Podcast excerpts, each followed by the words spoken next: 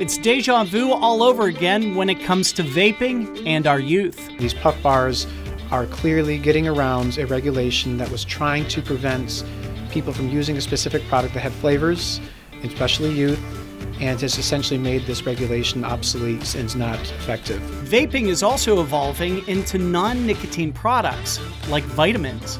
The faster you can get a pharmacological effect, the faster you can feel the effect of a drug, whatever it is, that those positive effects, that drug tends to be more addictive than others too. So they're making vitamins potentially in a way more addictive than taking them in a pill form. And the evolution continues with essential oils. I think there's a risk in inhaling things when we don't know the long term exposure. It's a substantial risk given how sensitive our lungs are. And essential oils, oh, that just sounds on its face like a terrible idea. I'm Rich Klindworth, and we're tackling vaping for a second time on episode 7 of Talk Like a Pirate. I'm joined now with two vaping experts from ECU's College of Health and Human Performance Associate Professor Dr. Joseph Lee and Assistant Professor Dr. Eric Soule. Thank you all for joining us for the second time here on Talk Like a Pirate. Thanks for having us. It's a pleasure. We have so much new stuff when it comes to vaping to talk about. But let's do a little bit of a recap from what we talked about last fall when we had all the vaping illnesses going around.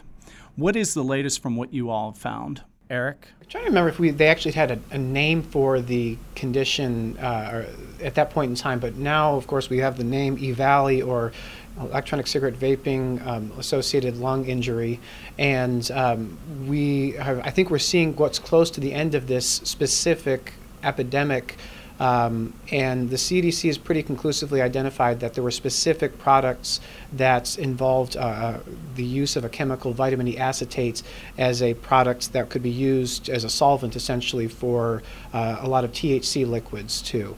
And so, for whatever reason, that was something, a chemical that appears to have been causing these lung injuries acutely in a very short period of time.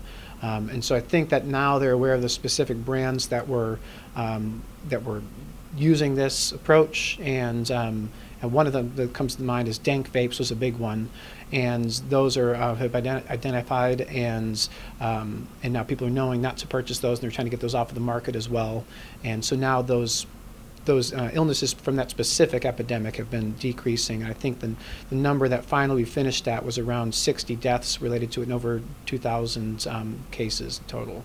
Is there anything else in there that I think I can't remember? Any specific things with related to that? No, I, I think you covered it. Mostly, t- but the specific THC, I think, was they were all.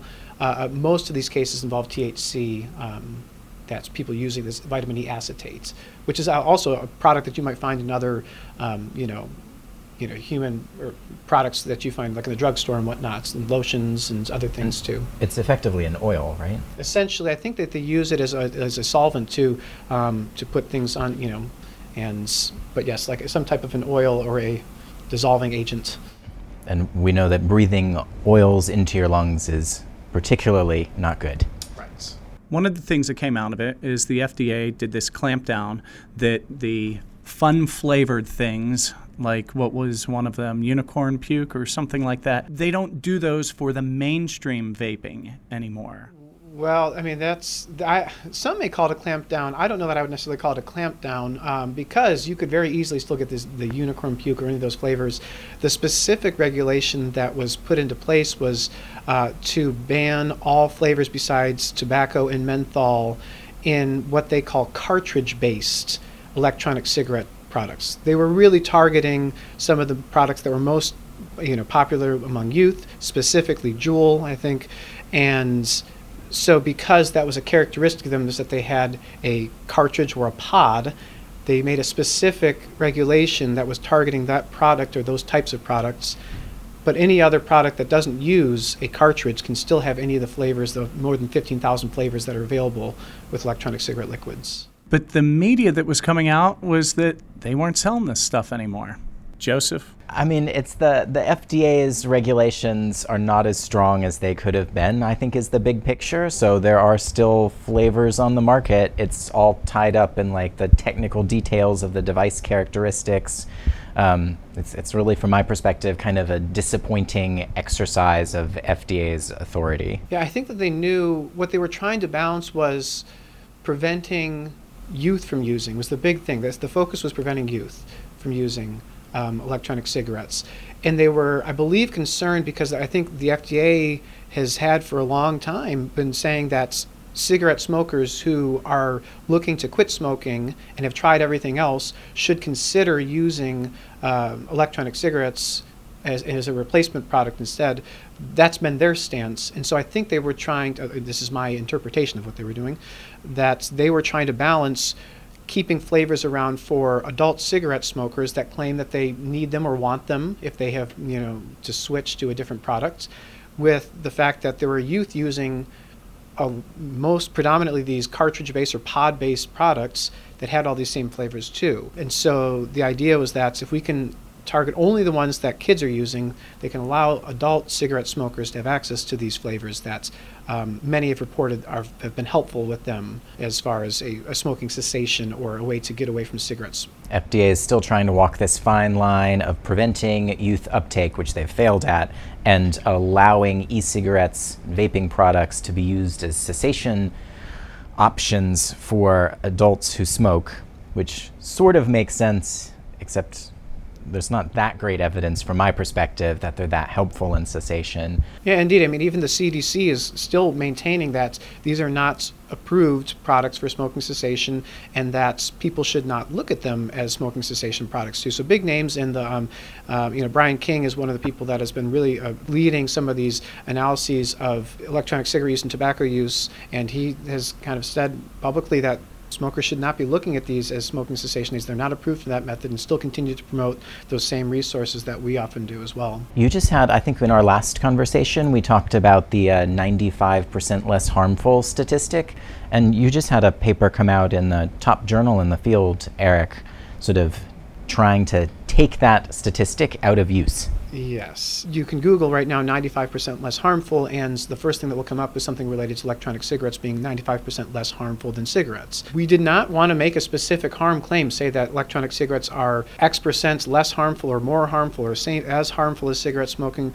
But what we really were trying to do in the paper in the American Journal of Public Health was to identify the research, the evidence, the data that have been, you know, accumulating since that claim was originally made in 2013 that we know more that there are harms that are associated with uh, you know e-cigarette use and that we have data now that we didn't have available back when that claim was made. And so even if that was that claim that didn't have any evidence to support it at that time was accurate it can't be right today. And we really need to continue to evaluate the evidence to figure out the harms that are associated with e-cigarette, which we still don't know. It takes years and years before we finally know the long-term effects of using these products.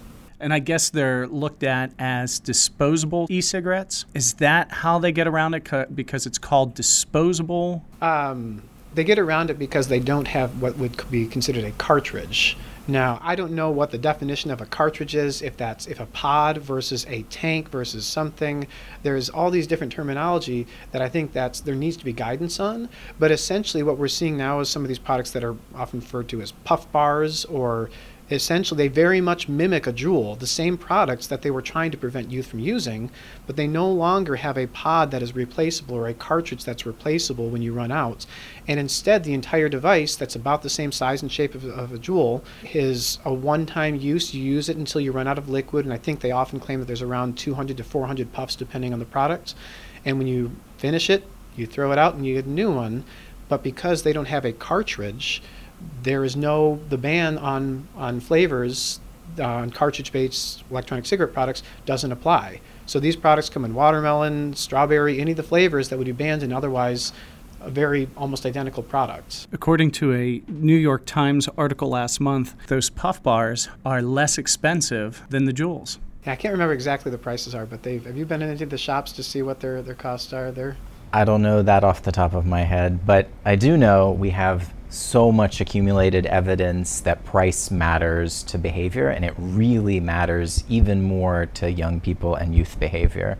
So, if the products that are now on the market that are flavored because of the regulation are cheaper, um, we're probably undermining our efforts to reduce youth uptake of these. It's the same reason why we have a minimum number of cigarettes per pack. You have to sell cigarettes in a pack of 20 because it makes them more expensive, and therefore people where price matters, as Joseph is talking about, that you just you may not be able to afford those, and so you may go without those instead.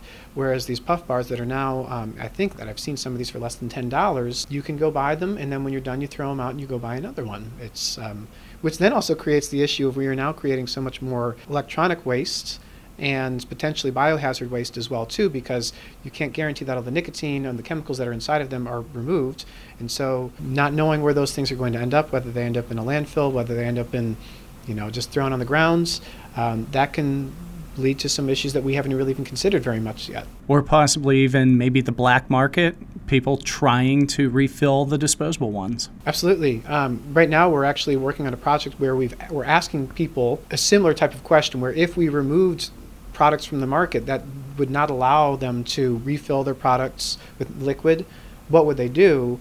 And um, many e-cig users seem to identify that they would try to break a system to allow themselves to refill it. And, and, there's you can go on YouTube right now and there's tutorials on how to do that with some of these other products already. I haven't seen it for these puff bars yet, but I know for some products like the Juul, for instance, you can go on and figure out how to refill it, which is not what the product was designed for. When it comes to these puff bars, not only do they have the attractive flavors, but there's also an attractive amount of nicotine in it. Well, I don't know what attractive necessarily means to the users, but I would say they absolutely have one of the highest concentrations of nicotine of um, products that are available on the market right now. You know, nicotine comes in various concentrations depending on the types of devices that people are using.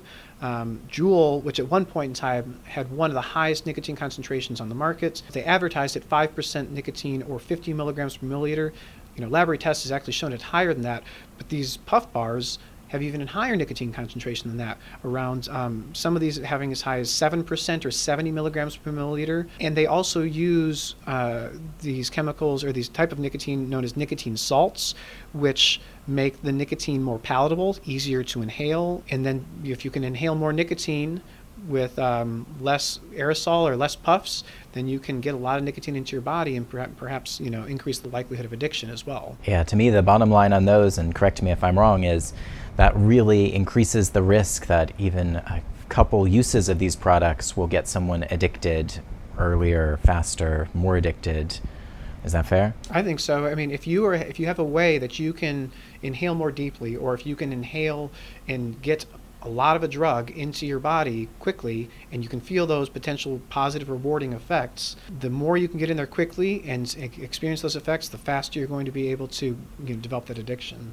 So uh, sticking with these puff bars we had just talked about how it seems like the issue that we had in the fall with people getting sick left and right over vaping seems to have maybe leveled off or plateaued since it was possibly an isolated incident, will that give others a false sense of security? Oh, let's go back to these puff vapes or go back to the Juuls. Joseph? I mean, I, I think in the absence of effective federal regulation, we're going to have the same problem again when some other small manufacturer does something wonky with their formula that they don't know what's going to happen, that there's not proper scientific or any other controls on. And so we'll see another bad batch or poorly designed or incorrectly designed batch of products at some point in the future, especially as the marijuana products roll out. I mean, there's going to be even less regulation of them, and the combination of that with the sensitivity of people's lungs. I mean, it, different types of chemicals that can be used for these products. If I were a betting person, I would bet on seeing another outbreak like this. And it may not look the same, too. It could be because there's so little regulation, it's just difficult to know what somebody might try or what's and what the products are going to look like where somebody might try something different, too. And I think there's some sense of if you see a product that you can buy on the shelf, you have to think that to some extent it's reasonably safe. I mean, even though it's these none of these products are considered FDA approved, as a consumer, if you go to a store, you have to assume that's reasonably safe. This isn't going to hurt me. So if they're available, I think there's that kind of tacit just assumption that it's it's safe. But I mean, there was actually just an editorial that was published in a leading journal uh, looking at lung health, respiratory health, that's talking about these EVALI type illnesses, while there's a specific isolated incident that appears to be going on with some of these tainted bootleg liquids that include this vitamin E acetate compounds, we've seen similar types of these cases since uh, as far back as 2012. And there may be something that is common to these products. Perhaps the vegetable glycerin may be something. Um, as you know, Joseph had said, vaping oils is never, or inhaling oils is never a, a good thing to be doing. And we may start to see that perhaps there could be e-cigarette users that are either asymptomatic or they're minor enough symptoms that they may not be going to the doctor for something like this. And so the concern I have sometimes is that now that we perhaps have identified this small outbreak of EVALI, what's going on, does that give people a false sense of security that, okay, well, now we've gotten rid of the bad products and the only ones that are left there are the completely safe ones. And so we just don't know that right now. Or the health and wellness ones that seem like they are popping up right now because they don't have nicotine in them, because they are doing vitamins. I guess this is the new wave. And what, what are we calling these? Vaporizers? And what's the difference between a vape pen, a vaporizer? Is it just marketing? That's all you have. they, I, we, we, this is actually what we run into a lot of times is that I, I call all products e-cigarettes or e-cigs but that's just a big term for anything that uses a heater to aerosolize some kind of liquid. It's not as nearly as you know fun sounding phrase, but that's it's just to simplify. We lump them together as e-cigs. But for these, I've heard them referred to as VitaCigs, vitamin vapes. Um, but I think they've been around for a little while, but perhaps maybe getting a, a new marketing resurgence. I don't know what's going on, but yes, people are now trying to um, to vape their vitamins instead of taking them in a pill or other form. And what is and what is your advice for them on that? If you're going to take vitamins, it seems like that we have a lot of information about taking vitamins, the safety of them by in pill form. Um, I'm not quite sure why somebody would want to do it in, in inhaled form, um, but currently this we don't have any safety information about this. So I would say I would stay away from vitamin uh, vapes at this point in time. Well, one of the ones that seems to be popular right now is a vape with melatonin in it to help you fall asleep. There's a recent article in Rolling Stone, and one of the comments on it, why someone would want to vape it, is so that it hits your bloodstream faster and you do not have to use as much of a dose. Thus, you could fall asleep quicker for people who have insomnia. That is one of the reasons why vape products and cigarettes are so addictive. It really is a very effective route into your body to go through your lungs. The problem is just your lungs are also very sensitive and complicated parts of your body, and bad things can happen, like by exposing them to an unknown series of chemicals or a known series of toxic chemicals. It's one of the challenges of smoking cessation research is like the patches, I mean, they're just very slow in delivering nicotine compared to the speed you get it when you inhale it into your lungs. But the risk that comes with all of that is also, I would say, pretty substantial or worrisome. What Joseph is talking about is that the faster you can get a pharmacological effect, the faster you can feel the effect of a drug, whatever it is, that those positive effects, that drug tends to be more addictive than others too. So they're making vitamins potentially in a way more addictive than taking them in a pill form or some other way to get them too. Yeah. Even if they're not addictive, though, the way you're inhaling them can come with other side right, effects. Absolutely. Yes. And we don't know, once again, if, if, if these technically they are not tobacco products because they don't contain nicotine, they don't contain products, something derived from tobacco, but the mechanisms, the, the, the liquids that they're using to dissolve the vitamins into as solvents, they're essentially the same. They're just missing one of those ingredients of nicotine. So I imagine that we would probably see some similar effects, whatever those may be, from e cigs that contain nicotine, as we would see with some of these vitamin um, e cigarettes or these that e-cigarette products that contain dissolved uh, vitamins or other minerals. So one of the things that I thought was interesting with these devices is there's a company I'm not sure how it's pronounced. I don't know if it's Monk or M O N Q because all four letters are capitalized. They are vaping these essential oils, and you can buy a personal diffuser online with Urban Outfitters, and it's under their lifestyles tab online and it's also under health and wellness. And the CEO and founder, Eric Fishman, MD of Monk or MONQ, in a release from PR Newswire says that their products are, quote, a means of helping consumers achieve a natural wellness lifestyle, End quote. Thoughts on that? It makes my lungs hurt. That's my first thought. The second is, um, I mean, again, I think there's a risk in inhaling things when we don't know the long term exposure. It's a substantial risk given how sensitive our lungs are. And essential oils, Oh, that just sounds on its face like a terrible idea. I, have seen on their website they say you should not inhale it. You should just sort of breathe it in into your mouth and exhale it through your nose without breathing it into your lungs. But that seems, I don't know, there seems like some risk there that it, it may not always, I don't know, hopefully that message is getting out. I smoked, but I didn't inhale. exactly. Sounds familiar. No, they. Um, but but the thing about this too is when we go back to that EVALI, those ca- those um, cases that we saw there, it seemed to be that potentially there's what Joseph talked about inhaling that oil, having some of these cases looking like something called lipoid pneumonia, where essentially you have some outside source of oils being introduced into the lung and causing all kinds of problems, you know, in, to users. And they essentially people were getting sick it wasn't just they were having issues coughing whatnot, but actually getting fevers and, and getting these acute serious illnesses. And if you're introducing essential oils and doing the same type of thing i don't quite understand uh, where there's, there's this disconnect between what we're seeing there is well those are the bad vapes that had vitamin d acetate but but essential oils are probably okay and so there's i've tried to do a little bit of research on this to understand that how vitamin or how essential oils are actually created and what they're using because there's alcohols involved with them too and it just these things are complicated in that we don't know what happens when we inhale these things too. And I will point out too, because I wanted to try to figure out what was going on with some of these products. And so there was another company that I found called uh, Vitamin Vapes, and they have they make available B12 vapes. And they have on their page, on their web page, something about their scientific review. Uh, you know, like if you have frequently asked questions, we have a peer-reviewed scientific research that tells you why this is a great way to deliver vitamin B12.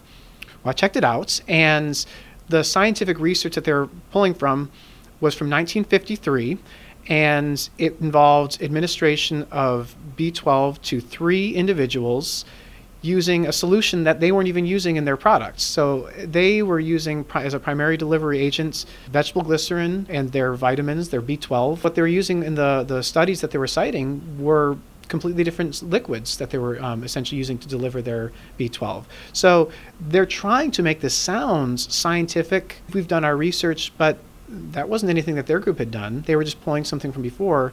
And at the same time, I think uh, Joseph and I had been talking about this.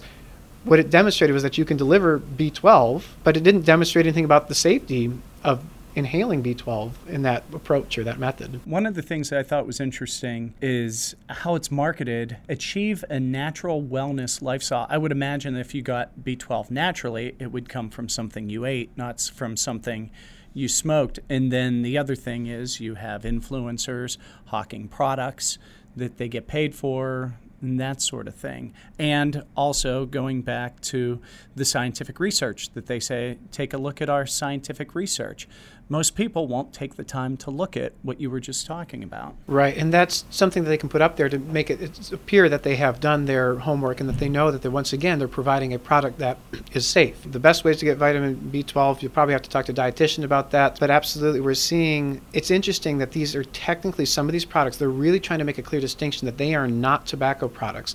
And it's important because the FDA regulates the claims that a tobacco company, you know, manufacturer or retailer can make. And so talking about a product promoting wellness and health would never be allowed with a tobacco product unless those claims could somehow be substantiated and they and they can't.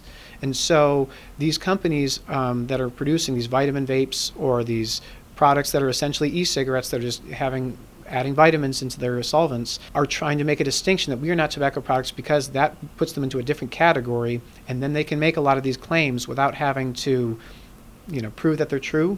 Um, and it's a really challenge in where these gray areas are where a product essentially looks almost identical to a, an e-cigarette which is a tobacco product but they are saying we are not a tobacco product and therefore we can make different types of claims that don't have to be um, substantiated. I think this is like the worst of the world of wellness marketing. I mean, there's no way this is good for folks, and it's just profit blinding people to the potential risk to their consumers. So, one of the things when it comes to the marketing of it, I saw with these vitamin vapes is that it's more toward a vegan or a vegetarian lifestyle who normally would not be able to get B12 through food consumption. They would either have to take it as a vitamin or something like this. I think what they're trying to, once again, this is a, a marketing you know scheme or strategy where their target audience is perhaps somebody that would be you know see appeals of uh, identifying this product as vegan or is I mean with this but this is something that's been done with with tobacco products with electronic cigarettes as well too.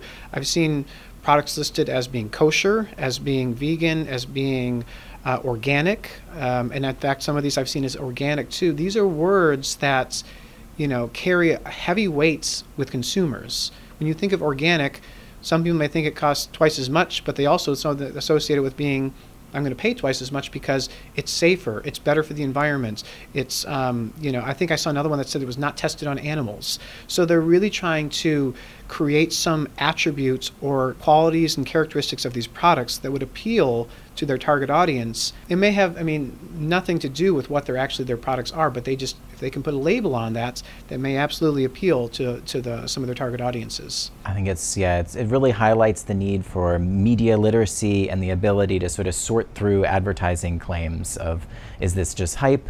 Is this just targeting a part of the segment of our audiences. I mean, we, we know that there's sort of a halo effect from words like natural and organic that make the product seem safer, even if it's not. And marketers know that, and these companies know that as well. People just want to be healthier and they're not going to take the time necessarily to do the research. Well, even if they did, what's the research saying at this point in time? I just I think that's concerning to me is when you see that we have decided, uh, you know, we have research to support that on tobacco products, like Joseph is saying, that certain words make people choose some products over others, such as natural. You know, you can't say those on certain because uh, it implies a reduced harm or um, you know less risk for those products. And you can't say things like low or mild or light because we know that people think associate those words with less harm. But those same rules and laws that we've made for tobacco products, we can't transfer to these products that would then be considered a vitamin or a supplement. And the harms may be very similar across those products, but because of how they're categorized, they may not, you know, the, the same rules can't be used, and therefore we have one group of products that are allowed to market in one way, and one group of products that may have very similar health outcomes that um, can't use those same marketing, you know, characteristics or strategies. Final thoughts about these new devices and the loophole for the puff bars? I think the puff bars really represents an example of how the industry will respond to weak regulations, and that's a demonstration of why we need to have very clear guidelines of what the purpose of a regulation is for and uh, how we can create a regulation or guidelines to achieve that purpose. And these puff bars are clearly getting around a regulation that was trying to prevent people from using a specific product that had flavors especially youth, and has essentially made this regulation obsolete and not effective. Joseph? I agree. I think the other thing for everyone to think about is that there's still going to be risk of these pro- products increasing the likelihood of addiction among youth and people need to be aware of the resources that are out there to help with quitting. So there's the quit line at 1-800 quit now that's available across the country. There's the Food and Drug Administration's Every Try Counts uh, program, and the Truth Initiative runs a text based program to help teens quit vaping. All of those are out there as resources to help folks quit in what is going to continue to be an epidemic across the country. Dr. Eric Soule and Dr. Joseph Lee, thank you very much for joining us. Thank you. It was a pleasure. Well, that is it for this episode of Talk Like a Pirate. We hope you found Dr. Lee and Dr. Soule's information helpful as our society navigates new and evolving vaping products. Thank you so much for listening. Until the next time, always be yourself, unless you can be a pirate. Then always be a pirate.